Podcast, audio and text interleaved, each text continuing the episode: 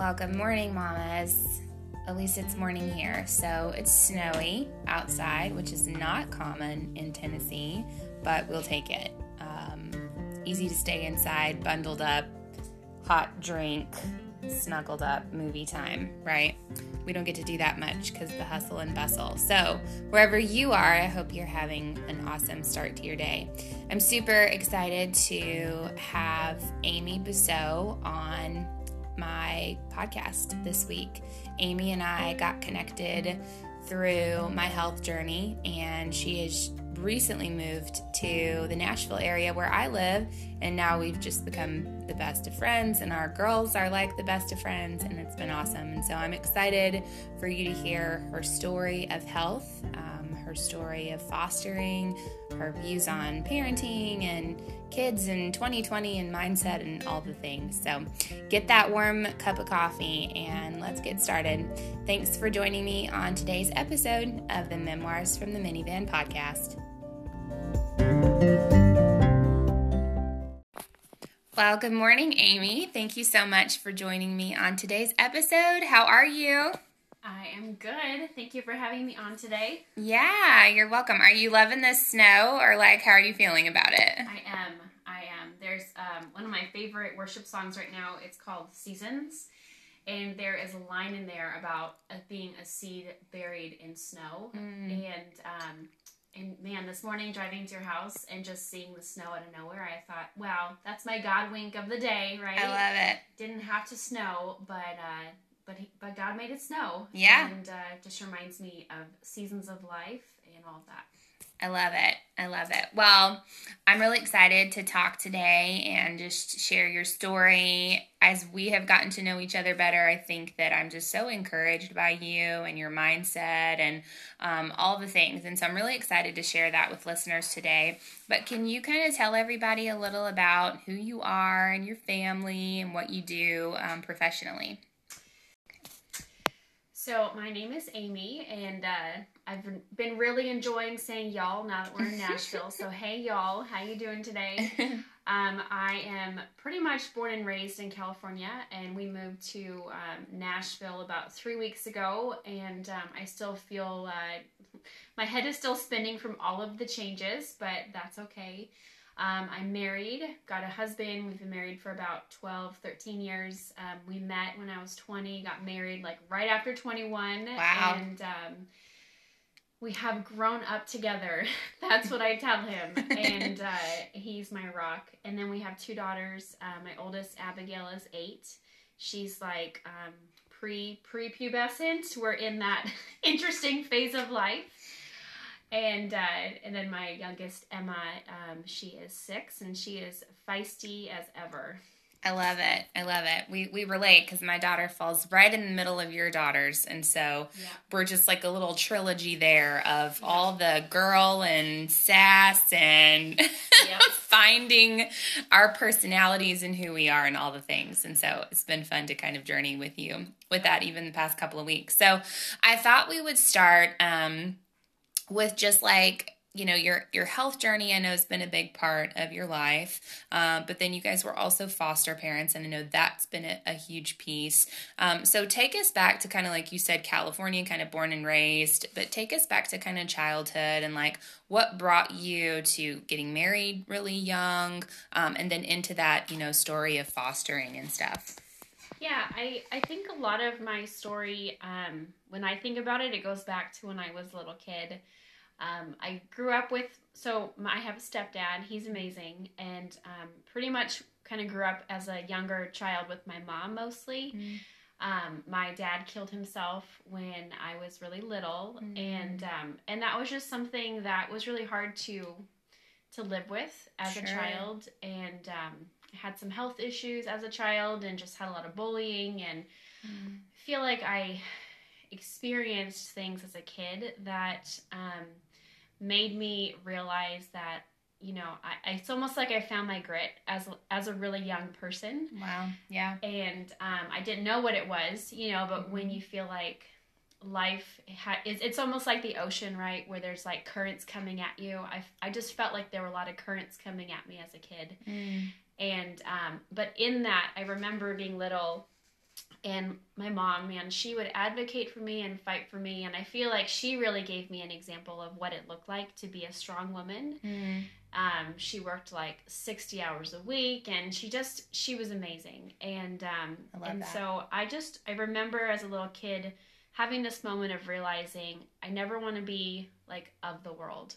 Mm. Um, I didn't like how peers treated me. I just I didn't like the things that I saw and I experienced, and I just developed this heart to be different. Um, I developed a heart to to not be defined by you know like what my father did, or to not Mhm. be defined by the health issues that I had. And I really made a conscious decision as I grow as I grew up to kind of go my own way. Mhm. Um, and so I like buried myself in books in school, got straight A's um, I just really kind of found my passion in um, in almost being perfect, if that makes sense. it And does. Yeah. So I feel like a lot of my journey as I got older, obviously you can't maintain perfectionism. Um, I actually went to when I went to college, I changed majors after my first quarter because I got my first C ever. which is hilarious but i i freaked out i had always gotten a's and when i got a c in college it literally shook me to my core I relate. Yeah. and i thought i can't be the person who gets c's i'm gonna go change my major to something i can get a's in Funny. so i went from pre-med to psychology no joke and um when I didn't grow up uh, a believer, I didn't grow up Christian, and um, I remember going to college, and I'm an only child, and just feeling so excited to Mm. um, experience the world for the first time, and just all that freedom was amazing. But I also um, I didn't I didn't manage that freedom well, and I made a lot of poor choices. My uh, grandfather died my first year of college Mm. And he was i would say my father figure growing Sure. up because you know of what my uh, my dad did. And um and so it was like leaving home for the first time him dying. It was just it was another layer of getting like my identity really shook. Sure. and so um anyway i know i'm like all over the place right now but my brain is like You're spaghetti noodles. So just gonna roll No. with it You're doing great. I, thanks for sharing all that because that's, you know, I feel like a lot of people have trauma from childhood. And I, I would Yeah. say that your dad ending his life is traumatic no matter how old you were. If you weren't old enough to remember it, when you got old enough to recognize what had happened, you're still dealing with all those issues as if you were like in the moment, right? Because now there's these things you have to process and I feel like that we have to almost start with childhood when we're starting to think about just our life. And because we've spent 18 years sort of in that childhood pattern or pathway. And so, like, it's going to affect us. And so, I love that you've been able to, like, pick out some of those pieces of, like, I'm willing to literally change the direction of my life to not fail. And I wanted to camp there for a second because I also have been a recovering perfectionist. I've moved on from saying I'm a perfectionist to now I'm saying I'm a recovering mm-hmm. perfectionist because I really relate to that. That is something I would have done. I remember getting my first B in college and being really devastated by that. So I told it was in computer science. I can tell you exactly what class it was in. It was second semester, freshman year. And I was like, oh my gosh, I'm failing at college. I'm failing. Yep. So can you talk a little bit about that and like just that idea that you can't maintain perfectionism and kind of like what brought you through that and, and what changed and how you feel about it now. Yeah, I mean, I think looking back, I think I always felt like I wasn't enough in who I was as a person. And so, which came from the trauma, it came from not being rooted in the Lord. You know, Yep. it came from unhealthy areas, but when you're young, you, you're not processing it that way. Mm-hmm. I didn't live with like a grace mindset of I'm good enough and I'm loved and you know things outside of my control th- that's what they are they're out of our control and Mhm. so I think that my scales really tip from a young age of well if I don't feel loved inside I'm going to put my worth in performance Yeah. and so I just found what I could excel in, which was school, Mhm. and I studied all the time and I just I I stuck to that. I didn't put myself out there in sports because I felt like I could fail. I didn't put myself out there with friends because of rejection, just all Yep. that stuff. And so, you know, in in college it was like, "Oh my gosh, what is happening?" and, you know, Mhm. all of that. And so, um do you want to repeat the question? Yeah, just like how do you feel like you got through that or is it still something that really is a challenge for mm-hmm. you like do you feel like you kind of got to a point where maybe you're a believer maybe when you mm-hmm. when you met faith is that really when there was that kind of change for you you know, I would say when I encountered the Lord in college, mm. so I got like radically saved in college. That was, but that came out of a season of being really broken. Yeah. Broken in my own strength, broken in realizing like I, like, I could never measure up, you yeah. know, and just always feeling like you're falling short and just, and then realizing like, I can't live this way anymore. Yeah. Like I need yeah. I need to know God. I need only his love can fill the hole in my heart that I'm sure. trying to put my performance in and it's yeah. just like that square in the circle hole. Yeah. So, I mean, I've been a Christian now for like I mean, how old am I? 34 for about 15 years. Yeah. And I feel like I'm only now scratching the surface of what it looks like to live a grace filled life. Totally. Um, that change in me in college was the beginning of a bigger transformation mm-hmm. of where I am now. But it really helped me to start letting go of my strengths and lean into God's love. Yeah. Um, and that's the only way that I've even been able to shift in my thinking and my mm-hmm. parenting mm-hmm. and my relationships is just standing on the right rock because when you stand on your own strengths and your performance, it's not a rock, it's sand. And totally. Eventually, it will come out from underneath you. Mm-hmm. Yeah, no, I love that. Yesterday, when you and I were talking, we were talking about how things happen in our lives and in that moment we're just like sitting in that puzzle piece you know we're yeah. just sort of like right there yeah. and we're like what is going on and it just looks like you know a messy bog of gray or blue or mm-hmm. whatever it is and then as the puzzle pieces start to come together and you're able to zoom out the picture starts to make more sense and so yeah. you know i want to talk a little bit about your fostering journey because i feel like um, a lot of foster children are broken and maybe yeah. come from trauma and so you know you having had some of those experiences as a child um, i feel like your ability to connect with some of those stories is probably there. So, talk to a little bit about that foster journey, what that looked like, and what you learned from it. Yeah. Oh man, how much time do you have? um, it's interesting. So, our fostering was, you know, we we did it. We started it five years ago. We did it for three years, mm-hmm. and so it's been two years out since you know we've fostered and I can now talk about it and it feels more like data, more like a historical record that you read versus sure. like the emotional wound of what it was. Yeah. We had a, a very challenging fostering experience. And it actually we we started it because we couldn't have any kids. It wasn't mm-hmm. because like I I went through trauma and I wanted to help another child. I mean, there was that in the midst of it. Sure. Um, but I had significant health issues getting pregnant um, with my two girls, and so after they were born, we were essentially told like we can't can't go down that road again, and we thought we were good. But then um, when our youngest was about two, we just really felt like there was some someone missing. Like I would, sure. we would sit at the table, and it just felt like you know, in that empty chair across from me, there was meant to be a child there. Mm. So we really wrestled with it and we looked at all the options and we thought, you know what, let's go fostering so that way we can make the most impact because yeah. there is a shorter line of parents looking for foster kids totally. than there are for like a private adoption. Yeah.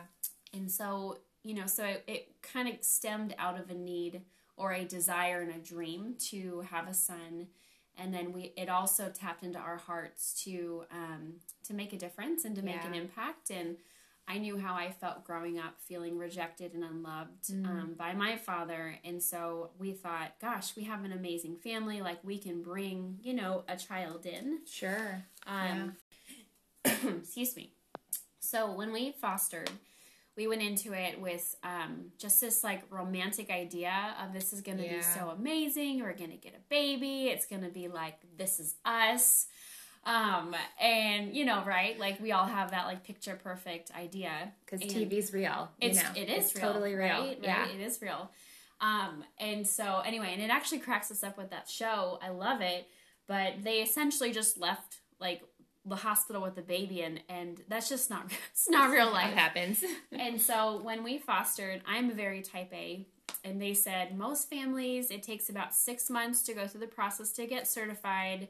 So just so you know a timeline, and I thought, well, I'm gonna set a record. It took us about like six weeks Wow. because I was like on every form, like it became like my purpose yeah. to get a baby and to get a child. And so we like went through that super fast and um, you hear all these stories about how there's like foster kids waiting and all that, right? So we're certified and every day I'm checking my phone. Well, we didn't get a call until 6 months later. Oh wow. And it was it was wild and I thought we just got certified. Like why are we waiting? Yeah. And so I learned a lot about how to wait um, well because you can wait not well and it can wreck your life. And I just remember in that time, I got so consumed with the waiting that it really diminished the quality of my life in that season. Hmm.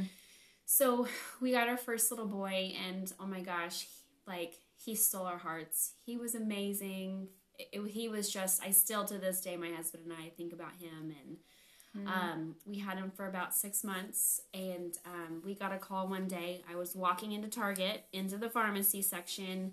The social worker called us, and he said, essentially, we're going to come tomorrow to take the baby. He's getting reunified with his parents, mm-hmm. which it's a good thing, right? You want that. But we went into the we went into fostering with the thought process of we want a child Right. and not we're here to steward these children and to love them for whatever time we have and if Yeah. we get to keep them amazing Yeah. but we went into it with the wrong focus and so i remember being in the middle of the target pharmacy with this little boy who was like eight months old my daughter who was two my older one who was four and i was bawling like Mm-hmm. bawling in the middle of thing because it felt like i was losing my baby Sure. and the next day we took him to the social worker's office and it was one of the hardest moments of my life to go in and to give this baby back it just it, it literally felt like i was losing a child and Yeah. i still don't know if i fully recovered from it like now Yeah. that i'm talking about it there's Sure. definitely you know some pain that's coming up but um, so we, we walked through that as a family, and I remember like folding his clothes and putting them in Oh, bins and all that kind of stuff, and so many emotions of like grieving the loss of him, but then Mm-hmm. like holding on to a dream of, well, if he wasn't the one, maybe the next one is there, and then going back to waiting because now you go back to okay, now I gotta wait for another phone call. But then you've got your own children that need you, and you've got you and a husband, and you've got work, and it was just it just felt like the walls were caving in on me. Mm-hmm. So then a couple months later, we got another phone call about a little boy, and um, he stayed with us only for a handful of months. Um, and and I would say, I wish that I had taken more time to get my heart healed before he came Yeah. because I don't think I fully was able to be present with him because I was still grieving the loss of the first one. Sure. So that was our second failed failed adoption, and, and at this point we had been in the journey for about two years, and I was angry, I was sad, I was hurting, I was broken, just so many emotions, and I reached this point with the Lord where I literally was crying out of like, what do you want with us in this process? Because we went into it thinking we are going to get a child, and it has not been that. Yeah. If anything, it's been paved with a lot of hurt, a lot of confusion, a lot of pain. And um and so I thought if we're going to do this, like I need to, you know, like like open up the door, God, right? Like make it really clear. And um so I went with um, our social worker into the office. They have, and now we were in California, they have a database of children who are waiting without homes um, which is pretty crazy. You can literally flip through a giant binder with hundreds of faces of kids who Wow. um, are essentially, you know, terminated parental rights and they are just sitting in a foster home, sitting in a group home. Most of them are older, and the ones who are little are very medically fragile. So that's why they're sitting, is because it takes a unique family to be able to take that on. And as I was flipping, I found this little boy that um, he had just kind of newly entered the binder, the database, as you want to call it. And he was within our age, you know, parameters. We were really trying to keep birth order um, with our kids. and it it seemed like it could work. I was a little confused almost why they didn't call us and tell us about him. And, um, and so the next day, we ended up going to a family fair. And this was a little wild at the family fair. It's literally like a giant MPR room, and there are tables surrounding the walls with all of the counties, and each county has social workers there, and they have pictures of um, kids that are available for placement. Wow. And so you literally are like shopping around, Yeah. and you have a sheet with your family information, and so you're giving them almost like trading cards, right? You're like, okay, Yeah. who do you have? Now here's our trading card, and Wow. And so we went to the table where this little boy, um, the county where he was from, and I talked to the social worker, and we gave them our family, you know, um, paper and tried to leave a really good impression. And they said that um, they were looking for a family to adopt him. It was a really unique case because his parental rights were already terminated and he needed to get adopted right away. And I just felt like this is it. This is what we've been waiting for this is our moment, this is our son. Um, so then they took our paper, and then the waiting started again, a lot of waiting. and we got a phone call a couple weeks later that they did not pick our family. And I was at Target again. this time I was in the bathing suit section with my kids, and I start crying again. They're probably Yeah. like, Who is this Target mom that keeps crying? Or I just go to Target a lot. But, um, and I just was crushed yet again, crushed when you you know think something's gonna happen and it doesn't, and Yeah. you've been deeply crying out for this dream and desire, just crushed. And I just thought I have nothing left to give. Yeah. And so at this point, my husband and I, we just decided we're just gonna like sit on this fostering thing. We're not gonna do anything. We're not gonna Yeah. pursue it. Like we're just gonna sit. So then, couple weeks later, I was um, bouncing in the trampoline with my girls, and he, the little boy, um, he came on my heart.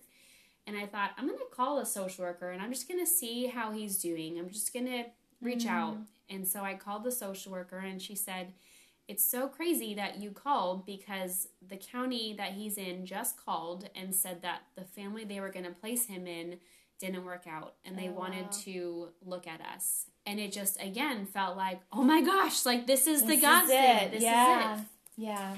So I told my husband, you know, and now it had been like two and a half years that we had been pursuing this whole process. And so then the then it really started beginning. So he lived it was about like a 2-hour drive. So we went and we did a big panel meeting with the county and um, they told us all about him and they really really his biggest you know c- concerns if you want to call it was that um, he just had a speech delay which we thought well, we could totally overcome that. Like we're overachievers we're educated people like we can help him. Yeah. so for a month they had us visiting with him twice a week so that way we could begin to you know develop a relationship. And so we were driving four hours twice a week to see him. Um, during this time, you know, our girls were either coming with us or they were with their friends. You know, there was just it was such a sacrifice to make this happen, and um, and so I remember we brought him home, and now the the home that he was living in, um, he was with an elderly person, and it was a really bad situation um, in this home. I won't go into too many details, but I just kept thinking, oh my gosh, when we bring him home into our beautiful, new, loving home, he is going to thrive so much. There was just so much joy wrapped around bringing him home. And um, I went to Hobby Lobby and I like custom made his whole bedroom. My husband and I, we do a lot of design and it was dinosaur themed and we made the cutest like furniture for him and we made this really cute um, thing that you hang up your coats on out of a piece of wood and then like plastic dinosaurs that you we glu- we like nailed in that anyway So cute. just so much love went into all the details of bringing him home. So we picked him up, we brought him home, and he got to our house and he just shut down. Um, and a while later, I was talking to my friend who um, who who was fostering as well, and she told me about this movie called Room. Mm. And have you ever seen it? Mm-mm. It's a bit intense, but it's essentially about this person who gets taken and has a baby and, and they're essentially held hostage in a room Mm. and the baby grows up in this room and the mom escapes with her child but all he wants to do is go back to the room because it's what he knew That's what he knows. Yeah. so we spent five five to six months with our little guy, um, really just trying to make it work. Yeah. Um, we so we essentially they said, okay, you've got six months as like a trial period. We're just going to make sure he's a good fit, and then you can adopt him. And so, um, because of our business, my husband was actually able to leave his job. So he and I were both home full time parents we were able to pay privately for him to have services because of our you know our income with our coaching business.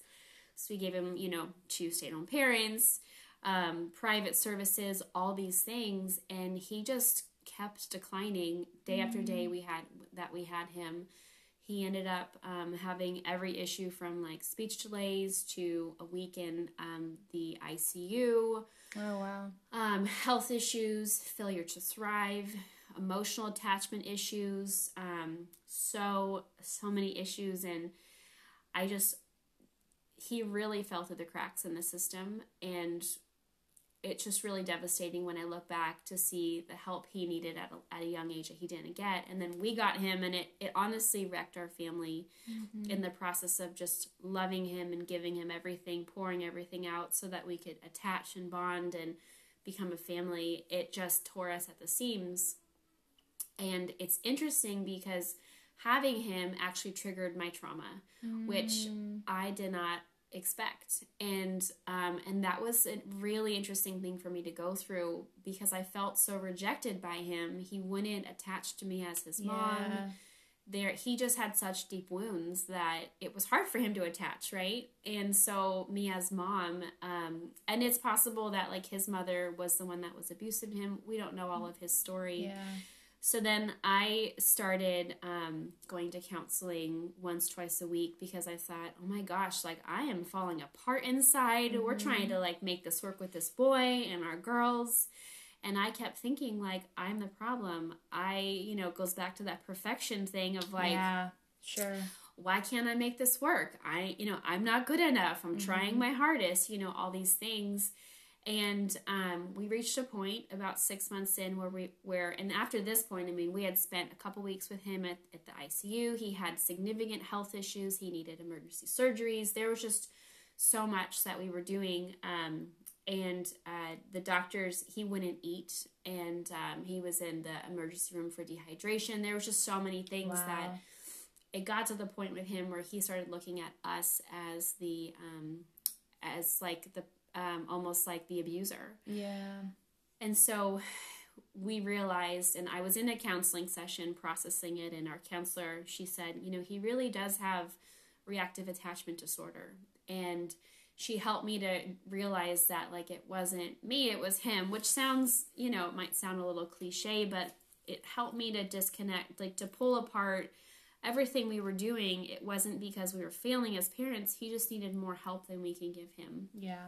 and that sometimes holding on to a dream can is not healthy Mm. and um, trying to make it work with him thinking that he was the one that our dream was that it wasn't it just wasn't working and we Yeah. had to let it go Wow. And so um, she asked me she said what role do you have to play in his life to to have the most love and, empathy and just warmth for him? And i said it's not mom. It's like aunt or Sure. friend or you know supporters things like that. And that's when i realized it was actually doing him a disservice staying in our family because he needed more help than we could what we could offer. And by keeping him in our family um, it was actually holding him back from being in the family he needed to be in. Yeah. and Wow. so that was again probably the hardest decision to make to call our social worker and to say we can't do this. Mm-hmm. Um, So when you get on the other side of this, and I know now that fostering did not work out for you guys, mm-hmm. and you have this story of, you know, four kiddos at this point that you mm-hmm. have had stories within their life, and obviously you're learning about your own trauma, and, you know, you said something in there that I think sometimes my husband and I also went through fostering class, and our person who was leading that class ended up telling us she didn't think we would be a good fit for fostering, um, which was which was Oh, man. interesting. But I think on the other side of that, I recognize that sometimes I can have sort of a savior complex of like, you know, I'm I'm here. This is part of you know my purpose, and I think you said Yeah. something in there that like me holding on to something that wasn't working out was preventing him from being where he needed to be, Yeah. and that is really really powerful. Yeah. Um, on the other side of that whole journey, and I'm sure there's things you're still processing. What would you tell a parent? Who is thinking about fostering or who might be just in the middle of something like what you went through? Yeah. Well, I think I realized towards the end that it wasn't about me, it was about him Yeah. and doing what was right for him. Um, and we essentially, looking back now, like God used our open hearts to help three children have refuge Yeah. for a certain period of time. Um, and we were kind of like a, a, a stepping stone for him to get to a better county, to then go to a family. And the family that we were able to advocate for him to go to, they couldn't have kids. He was the only child. Like they were positioned to help him more. Um, and so I, I think I learned a lot going into this. You know, yes, it would have been great to adopt, right? Like it would have been so wonderful. But um, sometimes what you think about the, what what you think about situations you go into is that God's plan is different, and going through fostering for me helped me to realize that I still needed to do some work in my heart mm. because it did bring up a lot about my trauma. It really set me um, on a journey of just deeper self care mm-hmm. and deeper healing for myself.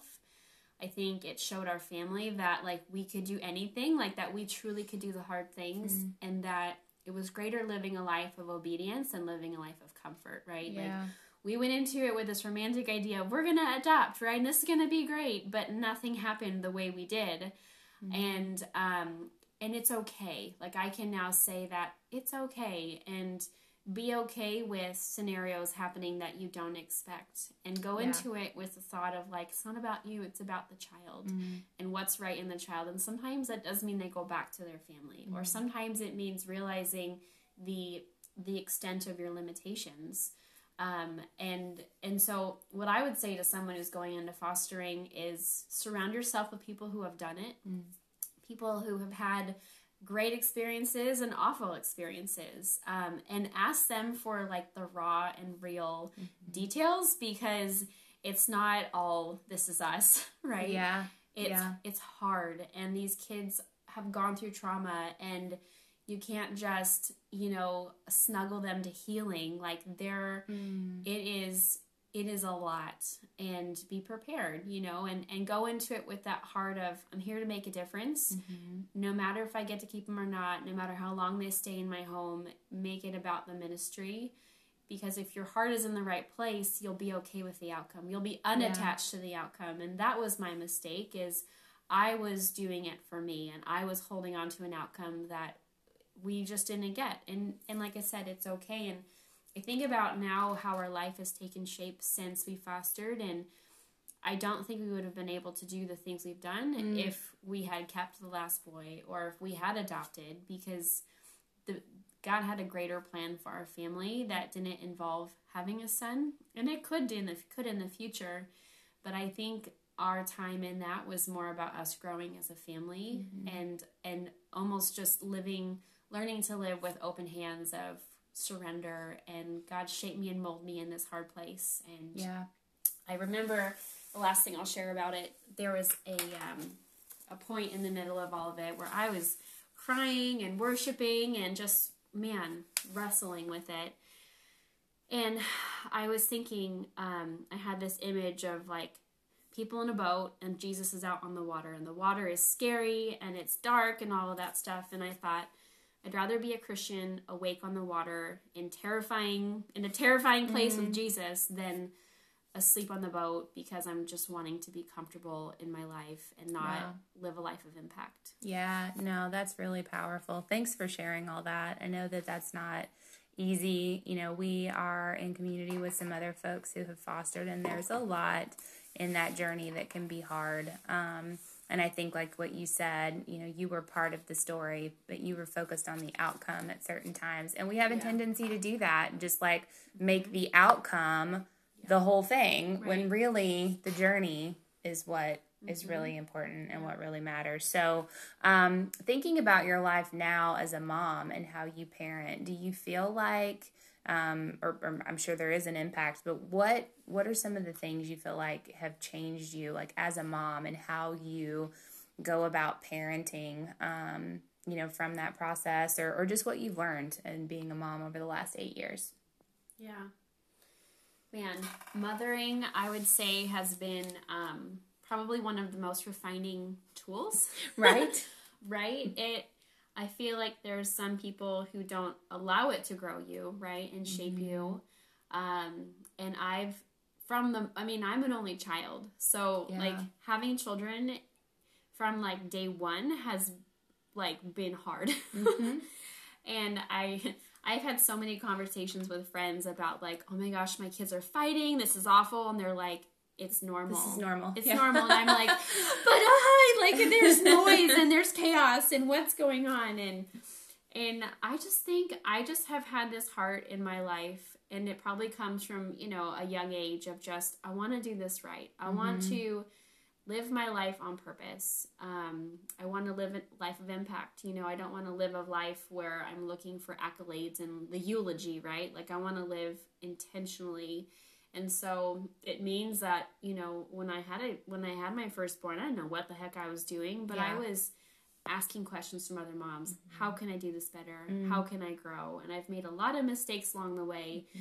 but every day I get better and just really um, allowing mothering to be something that that grows me so Yeah. that I can show my girls an example um, like my mom showed me of what strength looks like Yeah. strength doesn't look like having it all together it, it looks like humility and rising up when you want to stay down and getting out of your comfort zones and being willing to live bold and live large and be faith driven and um, and listen to God and you know we just moved across country so that our kids could have a better life. Um, it's been hard on every level, leaving family and friends and everything we've known, but in the time we've been here, it's been exactly what we've needed. Yeah.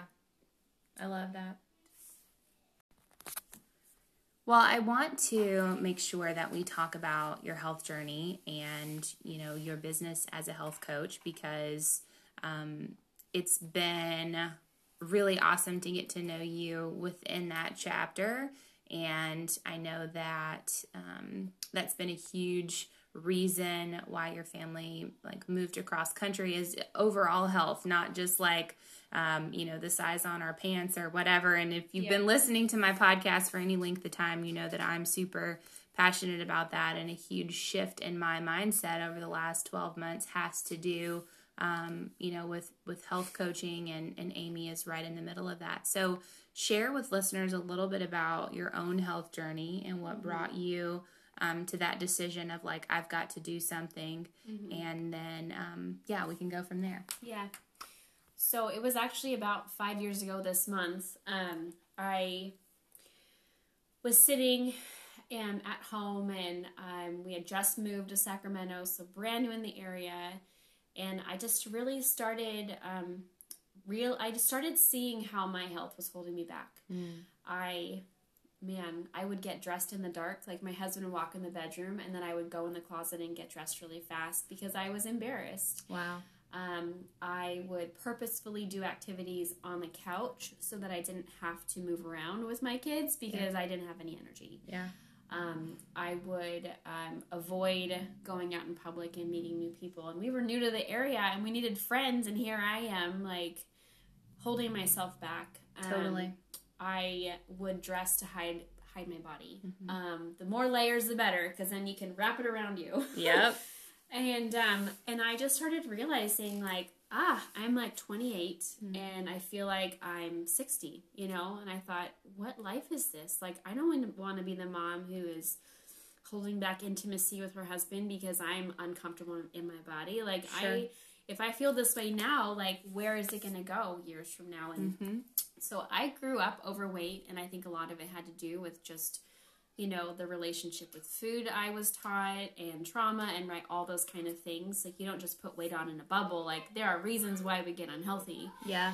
And so in this season, I really started praying about it and thinking about like what could my life look like if my body was a temple and I treated it that way and I allowed it to um, become healthier and what kind of mom could I could I be and wife and what kind of life could I live and you know I'd always wanted to do like service projects but like I'm not going to go volunteer picking up trash or feeding the homeless if I can't even like do my Right. dishes Yeah. so I really felt like in this time that God was saying, like, there's an amazing life for you ahead, but your health is holding you back. And so I started thinking, okay, I got to do something. It's time for a change. And um, man, I I was taking these supplements at the time. This is a little side story, and I remember going to In-N-Out, eating a whole In-N-Out experience, and coming home and taking my supplements because I was like, oh my gosh, I got to undo what I just did. And I thought, and I got so convicted. I thought, wow, I'm I'm so unhealthy in my brain Yeah. and my habits. I need something real, but I didn't know what that was. And I met my health coach as a total God, you know, thing. And as I talked to her, I realized this is what I need. I need to work with a health coach. I need to work with someone who knows the journey. Um, I need to stop doing it alone. And I need to stop convincing myself that I know what to do because I didn't. If I did, I would have gotten healthy. right. So I started this crazy program that I never thought I would ever do. and um, my goal was five pounds because I thought that was impossible. Well, I lost seven in a week and it blew my mind. Like Yeah. it literally blew my mind. And I thought, if I could do that in a week, like what's possible in a month, in 2 months? And so in two months, I lost 20 pounds. And it revolutionized my life because yeah, so for me, it wasn't just about the physical changes, it was about who I was becoming in the process. It mm-hmm. was realizing that I was finally turning into the person I always knew I was inside, but I mm-hmm. never thought she could emerge because there was obviously physical layers of fat, but then mm-hmm. also mental layers of un- unhealth and mm. emotional layers. And so much got uncovered for me as I got healthy. And it wasn't until I did our program that I really started learning my mindset and I realized I have a messed up relationship with food. And if I wanted my body to get healthy, I needed to get my mind healthy. And I needed to change my habits and my thinking. And it just became this like powerful domino that I never experienced. Um, and I remember um, just so many moments of, oh, this was a good one. My husband, I was in the bathroom and he came behind me and put his hands around my like around my waist and he freaked out and he was like, "What is that?" And I'm like, uh, "Those are my ribs." and he's like, "I didn't never felt that before." And I thought, "Yeah, they're there. I That's promise." So funny. Yeah. and um and i so i used to be um so kind of in this season of change and getting healthy i also was feeling like all right my girls are getting a little older and i'm gonna need to do something for a job and um, it's interesting how they all were it was just the timing paralleled itself. And i used to be a law enforcement officer. And um, i knew i didn't want to go back to that but i also felt like that was my only option because that was my resume. Yeah. and uh, there was an FBI building um, in our town, and I was thinking about applying there, but just thinking like, ah, my girls are four and two, I don't want to leave them, and just this tension.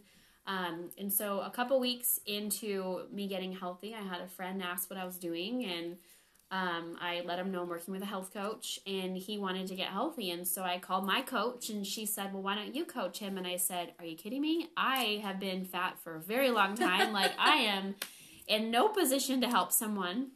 So she helped the person, and while she was helping him, he asked me all these questions, and I totally knew the answer. It was really simple, and I thought, maybe I could do this. And I Yeah. started getting this little bit of hope, a little bit of faith that yeah, I am encouraging and I started looking at myself less less about like my job history and more about my giftings and my talents Yeah.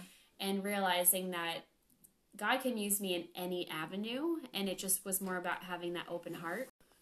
just in true transparency, I think this is section nine of Aimee and I's podcast because we've been eru- interrupted at Right. least 12 times uh, by kids. But that is mom life. And Yep. so when you listen to these episodes and you're like, wow, it's so quiet and whatever, I've probably deleted out someone peeing in the background. I've probably wiped someone's butt in the middle of a podcast. I've that's mom life and so i never ever want anyone thinking um, wow it's you know so quiet and how does she do all that there's editing guys and there's you know, stop and pause and push start and push play. And so i just i want to share that transparency because it's really important to me.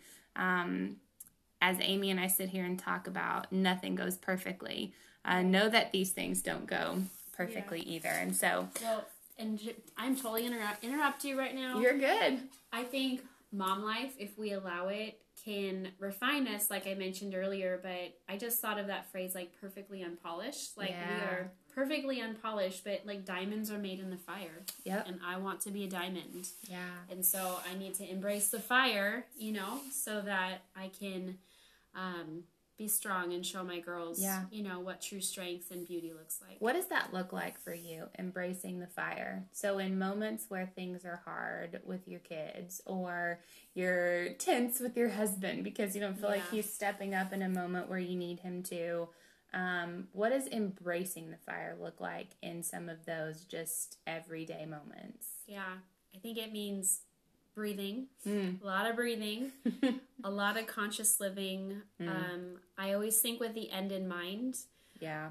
of, you know, I, I think because I didn't cut, I, I, what I came from, there was a lot of heartache. And so my husband and I are very much the ones who are starting to grow something healthy for our family. And Yeah. I want to be like that oak tree that's planted and rooted. Um, and so for me, I think about how I want to show up. And I start my day consciously. And when the mm-hmm. moments of, I call them eruptions, emotional eruptions, Yeah. happen, whether it's like she took my toy or there's just so many moments in the day where you could blow it. And you mm-hmm. know and it's not about being perfect it's about being present. And so mm-hmm. for me it's embracing the hard embracing the obstacles um, letting jesus lead me because truly um, if i didn't have the holy spirit i would you know be in a hard place and um, And sometimes I think we do blow it. You know, like Yep. there are moments where I lose my mind. yeah And, you know, I think one of the things I've learned as a mom is that I can apologize to Yeah. and I am also forgiven. Yeah. I don't have to get it all right. I can ask my kids for forgiveness. I can Yeah. show them that I don't have it all together all the time. Yep. And um, mom lost her temper and I'm sorry. Yep. Will you forgive me? yeah And move on. And it demonstrates what that Mhm. perfectly unpolished, Yep. you know, Yep. scenario looks like. Yep.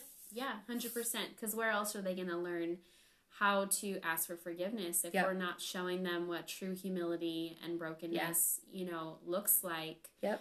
Um, and it's okay to be broken. It's okay to say, "Oh my gosh, like my sinful nature just like totally flew the coop, and Mhm. like I blew it." But more than that, I love you and and forgive me, honey. Yeah. Please, please give me grace, and and then you and then you move forward in a way that's healthy and real and raw, Yeah. um, because that's what's going to make the difference. Yeah. And can you talk a little bit? Because I know we spend a lot of time in our health journey as we kind of start to wrap up here talking about the journey and not the outcome. And I feel like as Yeah. you talk through your fostering story, that you were so focused on the outcome. Yeah. And now that you're in this health journey and as a health coach, you're helping lots of other people navigate the journey. And we talk a lot about don't be focused on the outcome, not necessarily Yeah. on the scale, not but the journey and what you're Mhm. learning and how you're making better choices today than you would have last month or last Yeah. year. Um, so, how is all that kind of coming together for you now in this chapter? Yeah, I mean, when I lost weight, I could not wait for the time to go by faster. Every day I was like anxious, anxious, anxious. And then I got there and then I was a little bit like, "Oh, shoot, now what do I do?" Yeah, And and so here I am 5 years later, right? Still pursuing my health, and I've just realized that you can be caught up in the wrong things in a season and then waste the season mm. instead of realizing what season you're in and and leaning in and being okay with you know things not going as you as you expect it but allowing yourself to learn because mm. everything you're in today is preparing you for tomorrow so make the most of what you're in and I always tell my clients, okay, right now I want you, yes, follow your nutrition plan, be mm-hmm. consistent, mm-hmm. but I want you to lean in and learn so that today is a preparation for tomorrow and tomorrow is a preparation for the next day. Yeah. Um, and I think in starting our business five years ago, you know, I never knew where it would go. It just, I realized that I had a need. I also had some giftings that I could encourage someone. I wanted to be home and there was an open door to help people. Why wouldn't I walk through it? And um, it was kind of a hobby. It was just, you know, something I can do at home. Maybe it would help me pay for a date night or, you know, get my nails done. Mm-hmm. And now here we are five years later and we generate over $10 million of revenue a year. And, um, and I've just learned so much in terms of the process and planting seeds and believing in yourself and, um, and and trusting that you are fully capable for the season of life that you're in, mm-hmm. even if it surprises you, right? Yeah, I love that. I love that. Well, thank you so much for sharing this crazy hour, however long we've been talking, and uh, we've got kids out in the snow. Who knows um, what we're going to find when we walk out into the hallway? But that is just it is you know being an intentional mom is also about just carving out time to do the things that are important and embracing then whatever hits you when you walk out the door um, and just having fun and and learning in those moments. And so i've just really enjoyed our conversation today. I always enjoy our chats. Um, so if you had one piece of advice best piece of advice for like the either the working mom who's in the home or working mom out of the home what would you say to her? Oh man, I was thinking about that, and I think I'm just going to share what is on my heart right now and hope that it's for the one person out there. But there is value in your valley, mm. there's value in what the valley is going to teach you, but you also have value in your valley, if that makes sense. Um, even on your worst day, you can still make a difference. Yeah. You can make a difference in the small things at home. You can make a difference in the stranger out in the world your life matters and mm-hmm. the circumstances you're in don't change the value of your life. Um, and I'm realizing in this season of like starting over on so many levels that no matter what the world throws at you, there is always grace. Grace yeah. in the moment, grace in the day, grace for your family. And so choose to fix your eyes on the right things and learn to let go of what doesn't serve you so that you can mm-hmm. become who you're meant to be, which is a diamond, right? We're meant to be women who are strong. We're not meant to do everything. We're meant to be strong in our lane in our in our field that God has called us in. Yeah, I love that. Well, thank you so much for joining me today.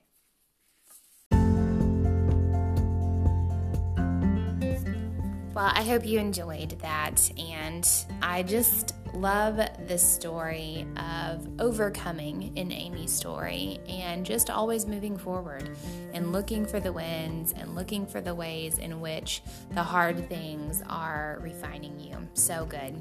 As always, I appreciate your time. And if you found this episode helpful or encouraging, would you just give the podcast a thumbs up or leave a review. That just helps um, other mamas find us and know that we're out there to help encourage them.